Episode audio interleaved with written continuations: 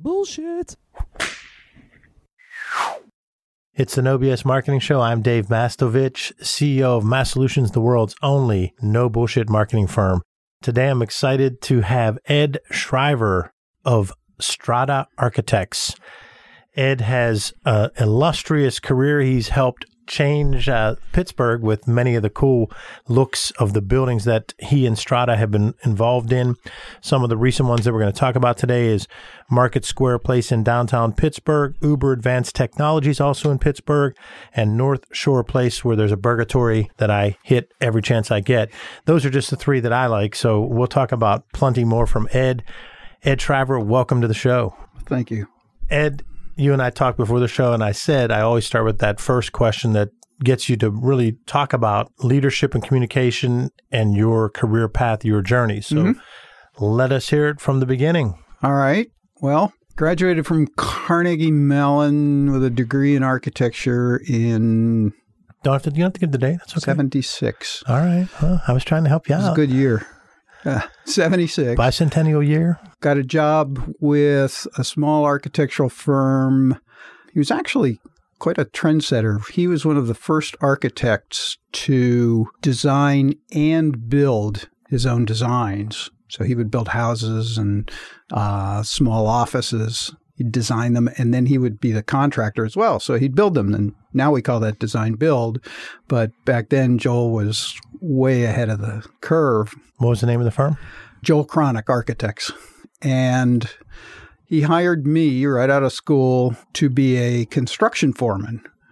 So he was building a an expensive house over in Shadyside and renovating a warehouse in uh, East Oakland into office space. And I was running both of those projects, those, both of those construction projects. And it was quite a challenge for a 18 year old kid coming out of college to be telling a bunch of 30, 40 year old construction workers, do this, don't do that. And they would just look at you and say, Who the hell are you? what, do you what do you know? And I was I was working like a dog and ended up one day when I got on the phone to call the uh, suppliers because I needed more drywall. And I called the guy up and I said, I need drywall, uh, truckload of drywall. Can you get it here tomorrow? And the guy said, You do realize tomorrow is the 4th of July, right? And I said, Oh, no, I didn't. I was completely lost track of what time it was, what day it was. I was just completely absorbed with the job. And my best friend at the time, classmate of mine, had just signed up to go into the army because he had to pay off his college loans. My parents, God bless them, paid the whole ticket for me to go to CMU. And Ray went into the army to pay off his student loans. And I, I was sitting there realizing that tomorrow is the 4th of July and I didn't know that. And I'm thinking, I got to get a new job. I got to do something else for a while. I'm not even sure I want to be an architect. And so I joined the Army. And fortunately for me, it was right at the tail end of Vietnam. So they weren't sending new people over to Vietnam, but there were still people coming out of it. And I went in as a combat engineer to blow things up. And my ultimate goal was to be a Green Beret. So I went to school for demolition, combat engineers.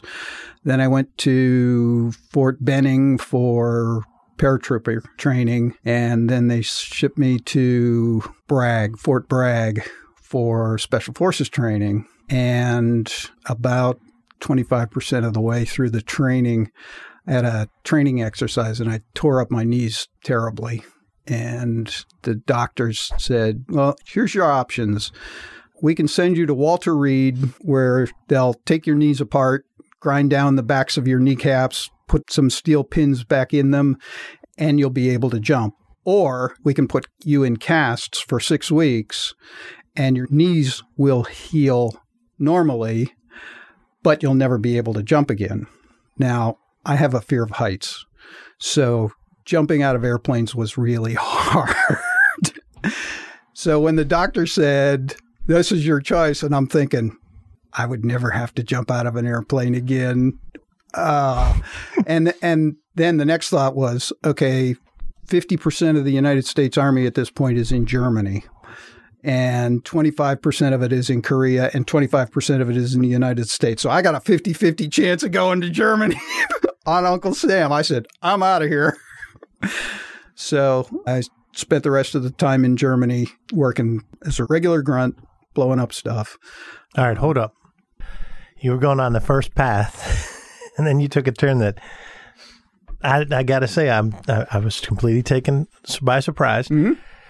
I want to go back to so it's July 3rd and you're unhappy with your job and you go, I'm unhappy with my job. You don't go out drinking and have a binge, you go join the army. Mm-hmm. So, but let's even go back before that. So you got the drywall on July 5th, though. They brought the truck of drywall. You didn't quit on the spot. Right. And those houses got built and everything. Mm-hmm. All right. So tell me when you decide to make this huge decision after going to Carnegie Mellon, great school, architect, you have your first job. It's frustrating. It's not going the way you wanted Mhm. to, and you decide to go to the army. Walk me through how long that was, and was it agonizing? Was it easy? It was easier than you might think. It was a lot of, and yes, there was some beers consumed with some of my friends, but I spent a lot of time thinking and talking to my friends about is this really what I want to do? I mean, when I went to architecture school, you know, I, I had pictures of Frank Lloyd Wright houses in in my mind and doing really cool stuff in New York City. And what I was realizing fairly quickly is most of architecture is really mundane, technical, how to build a wall, how to read the code, you know, how to draft and put together specifications and things like that.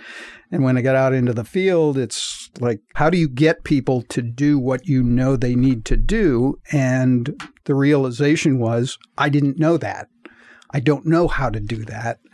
And the Army was a logical place to find out how to lead, how to manage, and that's really kind of the, the bottom line. I didn't think I could be a successful architect until I learned how to lead.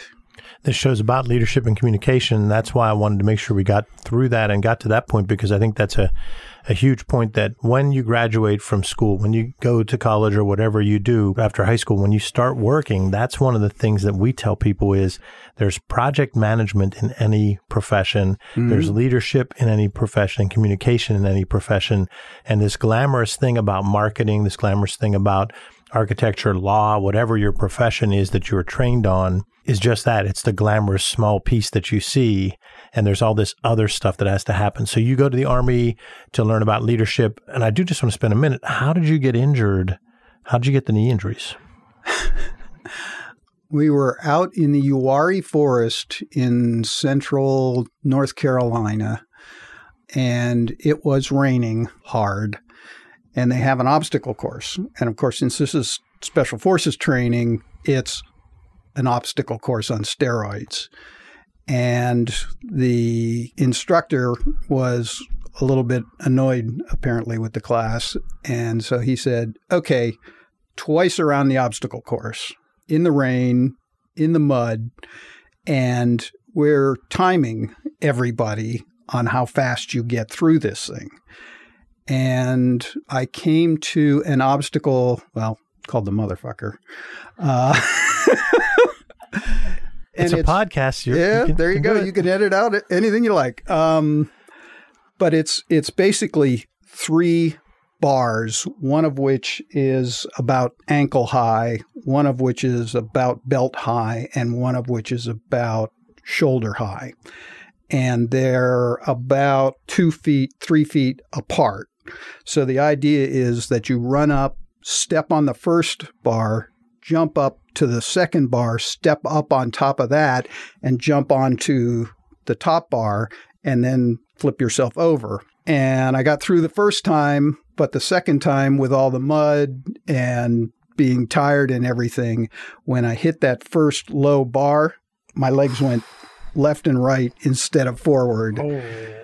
And so, yeah, that was a 45, That's torn ACL, 45 minute MCL. ambulance drive into Fort Bragg. And yeah, it was, And we didn't have the surgery we do now. well, the other part of it was this is this is right at the end of Vietnam. They were gonna they they said we'll send you to Walter Reed, which means basically you get the best combat surgeons in the world to work on you, but they're combat surgeons.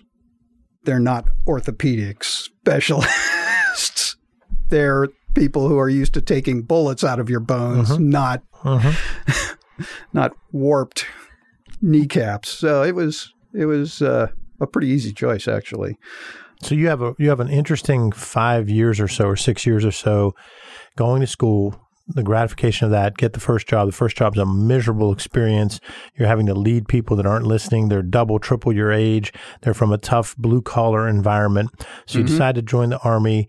That's going well, and then you run into the motherfucker, and you lose your knees. And so now you mm-hmm. come back. And how long until you're healed? And what happens next? About six weeks in the casts. And then when you join the army, you sign a contract. And the contract says, if you do this and this, then we will do this and that. Well, my this and that was I had to go to through this training and be jump qualified to be Green Beret. Since I couldn't be a Green Beret because I couldn't be in jump status anymore, the Army gets free shot at you. We get to send you wherever. so that was the 50% Germany, 25% Korea, 25% US. I'm thinking, okay, I got a 75% of chance of going overseas. That's a good thing for me. Or 25% chance of getting stuck in Fort Sill, Oklahoma for three years. That was the negative side.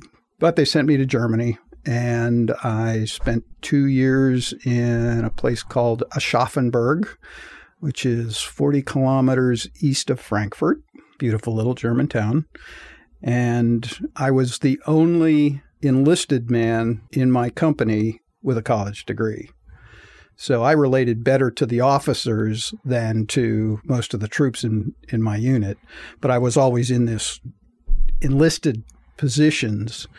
So my company commanders would would put me in these weird positions like company is about 80 people. And there's a company commander and then there's platoon leaders and their officers. And then there is a staff sergeant or a master sergeant who is the highest enlisted man in that company. At that time my company didn't have a senior sergeant to fill that spot. So they said well you've got a college degree. You can do this. So I've now been in the Army about eight months, and I'm the senior enlisted man in the company, not because I've earned it, but because I have a college degree and nobody else does. So for a while, I was the operations sergeant. For a while, I was the commo sergeant. For a while, I was the armorer, which means I was in charge of all the guns. Do you think this helps you with your leadership skills that you Uh, didn't have when you were at the first job? Yeah, probably. Certainly learned flexibility. but it was good training. I, I went through NCN, NCO, non commissioned officer training, uh, which is probably where I learned the most about management and leadership and, and such. You know, in the Army, they got, they've got to train you to be able to respond to the guy in, in charge gets killed. What do you do now? In fact, you know, the rule is you have to learn the job of the person above you and you have to teach your job to the person below you. That goes for everybody, whether you're a combat engineer or a nurse or anything. And it's a great rule. There was a mantra that they taught us about take care of the people because take care of your people because without your people, you can't accomplish anything. Then take care of the mission because that's your whole purpose. And so uh, they taught you a lot of really sort of fundamental but core leadership rules Values. that, that helped a lot. Hear more of my conversation with Ed Shriver of Strada on part two of the No BS Marketing Show.